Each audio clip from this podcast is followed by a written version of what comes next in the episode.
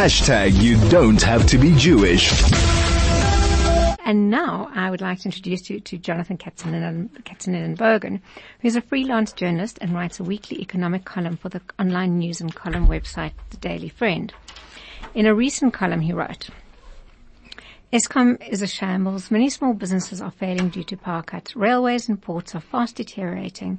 Many state-owned enterprises are collapsing and economic growth is disappointing. This is a story that cannot be spun any other way but he has also expressed to me that there's always hope. So I'm delighted to have him now as my guest to tell me about the economy. Jonathan, welcome and thanks so much for joining me. Thanks very much. Uh, very good to be here. Thanks, Cherise. Um, shall we start with the hope? okay. Well, I think that um, Eskom is such a large crisis; it's dominating our politics and indeed the economy. Um, if I might just put it in perspective, it's um, the impact of the Eskom crisis and um, uh, power cuts is such that the it's such of such a magnitude that the uh, Reserve Bank yesterday uh, put the cost to the economy at two percentage points, i.e., it takes off two percentage points off economic growth. We would, um, uh, they project um, economic growth to be uh, 0.3% uh, this year. Uh, and uh, there's a little hope. Um, there's there's a bit of an increase in in uh, 2024 to uh, 0.7 percent, but you're really talking about a flat economy for the next two years. The major reason, the overwhelming reason for that, is load shedding. The the Reserve Bank said yesterday in its monetary policy statement that um, uh, load shedding takes two percentage points off economic growth. So our, our economic growth would be uh, 2.3% this year, which isn't good enough for us, but um, it's, uh, it, it's substantially above that 0.3%. So it's absolutely pathetic um, what uh, load shedding is uh, doing to our economy. It's crippling us. It's the overwhelming constraint on the economy. And without load shedding, one would have uh, greater confidence in the in in the economy and investors would uh, potentially, uh, with I think my view is with substantial deregulation, be flooding into the country. Jonathan, you speak about Eskom being both politically and economically um, devastating our country. Actually, um, what, what, do you see? And there's no actually um, light, as it were, at the end of the tunnel. Well, what the uh, the light at the end of the tunnel? I, I, there's never an end of the tunnel in these sorts of things, but um, uh, is that the private sector will come along, the independent power producers, and produce um, adequate amounts. But it's going to take a long time. Let's be realistic. Um, there was a there's a expert, energy expert on at the CSIR who said recently that even if uh, we have masses amounts of renewables, those renewables are located in the Northern Cape for solar and Western Cape for uh, wind. Um, they're not always on because of uh, you can't. There's not enough battery storage. Um, batteries are still very expensive, and their their efficiency is fast growing. But there's it takes a substantial investment to add batteries to this. So they're not always um, uh, uh, disposable to the grid. They're not always available to the to the grid, but um, even if they were, the problem was would be getting the power um, from the Northern Cape and uh, the Western Cape to uh, Gauteng, where most of the demand is. We don't have the transmission lines. The other problem is our, of course, our uh, coal-fired plants are aging. Now, I spoke to an expert yesterday, and this is where the hope comes in. Uh, that you can build a something of the order of 500 to 800 megawatt uh, power plants based with uh, uh based on coal gasification, and you'd capture the CO2 emissions um, and uh, sequestrate them. That is, put them in the in a storage facility in the earth, if everything lines up, you can do it in two years. The Germans are able to do it. The Italians have done it in two years. That is phenomenal. One problem, he tells me, is that the uh, available the, the, licenses, the necessary licenses, aren't always there because uh, and are, much delayed. Uh, for instance, uh, he pointed out that um, on, on a gas uh, project uh, somewhere. They couldn't get a water license because the local water uh, department had closed down and everything had shifted to Pretoria. So, you know, if government isn't aligned on this to grant the licenses and the go ahead, um, there, there are going to be delays. So government in many ways is its own worst enemy on this. So help me understand because we, without, without the lights on, there's very little we can as South Africans do. And we've only spoken about economics and politics. I haven't spoken about the mental health that people are, um, kind of the frustration that people are going through uh, with these endless uh, outages and we're not even winter yet. Jonathan, if it's to, in the the ruling party government's position to improve it, and it's not doing it because of being held back by its own internal politics, which is what people are saying is holding it back, then it, sound, it seems to me like a contradiction because people are not going to vote for the ANC if they can't keep the lights on, but the ANC are not going to make changes because they don't want to make changes to the ANC. Uh, they are damaging themselves. I think they they fully realise that. You know, the latest polls. I think there's a poll that shows them going down to forty percent um, uh, at the at the next elections that came out uh, recently. But it's called between 40 and 45, uh, 40 and 50 percent. I've seen uh, polls um, uh, bracketed between those um, uh, uh, p- uh, polls, those percentages. They are going to be damaged. It shows incompetence in ruling that they can't keep the lights on, and it, it says something and says a lot to everyone. But the hope is that there'll be more I think people are going to invest heavily in their own uh, for household use and indeed office use, um, and perhaps smaller companies if they have the resources um, in their own solar solutions. But a good solar solution for a house uh, that can take you off the grid effectively could cost you somewhere around I don't know half a million maybe. But you can have partial solutions, and people will have to live with those.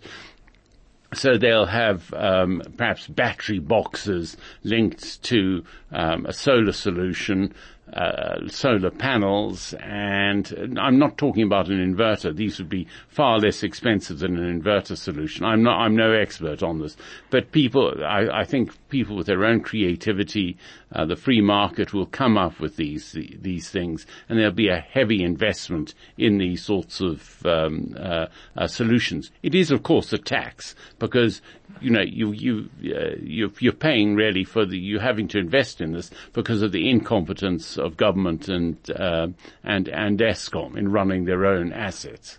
You, you, you talk about for those who can.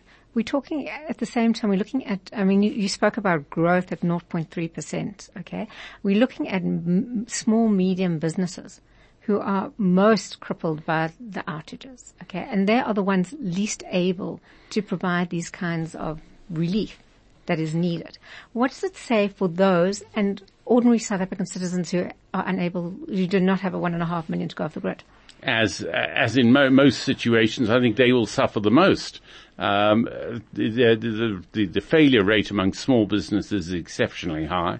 Bankruptcies are um, rising the attorneys' Werksmans came out with a, a projection, um, a, a, rather a warning of the growing rate of of business liquidations, precisely because of load shedding. So it's very serious for um, small businesses um, and uh, small retailers suffer greatly because as soon as there's load shedding, their payment systems go offline and they can't accept payment and uh, uh, customers um, uh, don't come in and they've lost they've often feel that they uh, lose those sales. So it's it's very very serious. We still have to see the impact of um, the full impact of, of um, load shedding. It's going to be interesting to see whether the uh, reserve bank does maintain its uh, uh, cost to the economy of 2%. That's for this year.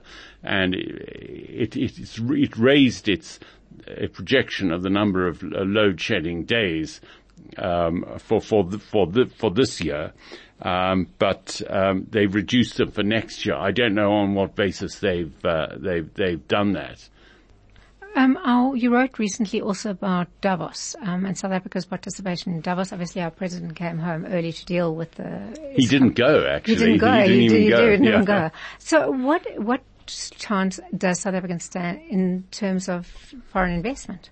Well, you know, um, there's been a um, with the good global economic news and um, the view among some economists that the central banks are not going to pursue their tightening of monetary policies, their rising interest rates to combat inflation um, for um, much longer, and that they'll taper off and um, sometime later this year. They're not going to give up the fight, but inflation at the moment doesn't look so bad. Gas prices have have come back substantially. Um, they, as you will recall, they rose um, uh, by massive amounts after uh, the invasion of, of, Ukraine and the decision by the European Union to uh, switch away from Russian sources of gas. So once had that, and once commodity prices have have come off quite substantially now, and oil prices seem to be on the way down. So those taking off inflationary pressures, and so with better inflation readings and projections. Um, emerging markets are more favorably looked upon, uh, and particularly uh, because of China's um, lifting of its no COVID policy. So that's opened the Chinese economy now for, for, for business. They can go, you know, they're prepared to accept a higher COVID death rate um, for um, higher economic growth, and that's good for them, good for the global economy, good for um, um, uh, everybody, and good for emerging markets. So with with this less, less risky atmosphere, in the past um, uh, month or so, um, investors have looked very favourably on um, emerging markets, but yet you know our uh, our rand has uh, suffered in the in in the past uh, month or so. So we're we're not a beneficiary of this, and we could be. What would you like South Africa to do to see us on a right path, bearing in mind that we cannot fix the Eskom? Well, I think there's a lot that, you know, they could do. They've lifted, they've gradually and reluctantly lifted the uh, threshold, um, the license threshold at w- which private producers can produce. They should just say this is open and they could, they should line up their act and say we'll give you, we'll, uh, we'll, give you your environmental, water and other licenses necessary for new bills that are required for all sorts of plants, whether it be uh, coal or uh, gas or um, uh, renewables or indeed um, uh, nuclear in short shrift. We'll we'll do this, and we're interested in quick builds.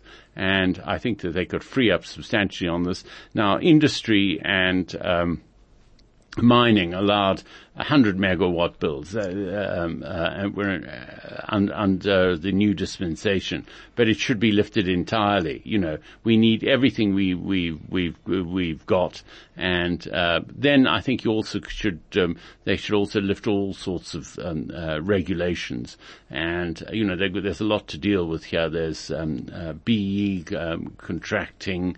There's um, you know, we're a highly regulated economy. And so, you know, they've got to streamline all this and put their ducks in a row and get things going.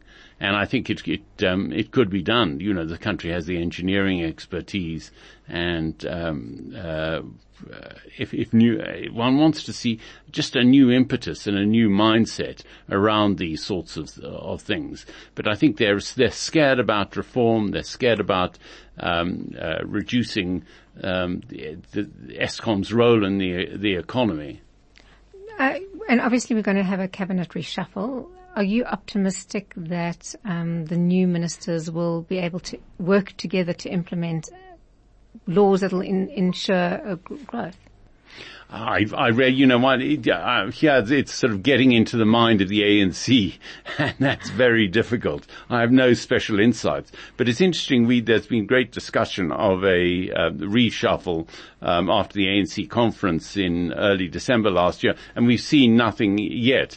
We, uh, the next um, big um, uh, day on the political calendar is, of course, in February, the um, State of the Nation address, and then the uh, the, the budget budget afterwards. So I, I don't really know, but one needs direction. The country is calling out for direction and we're not getting any. My last question to you is agriculture. To what extent can agriculture save our country, agricultural economy? Well, it's it's interesting that uh, one of the big problems the, the, is that the, the agriculture relies on on power, and they're not getting enough. And there was a warning from um, uh, mealie farmers um, in northwest that um, if they if they if they were if they suffered um, power cuts, they couldn't ensure their pumps were, were water pumps were working, and the soil had a certain mon- moisture content that was crucial for this time of the year, and they would suffer crop failure. So it's affecting the, the load shedding mm. is the number one issue, mm. and it's affecting the entire economy. And without some sort of resolution, quick resolution of it, we're going to suffer. Yeah, and I don't think suffer that, further. And I don't think there is any quick resolution coming. So you have given me hope. Um, hopefully things will get better and the the opportunities that we I think one's got to rely on the private sector to and communities to come up with their own solutions to um, uh, load shedding, and they will. As, they will. As my colleague always says, we're the do-it-yourself nation rather than the start-up nation. Jonathan Katzenellenbogen, thank you so much Pleasure. for joining me. Good to be here.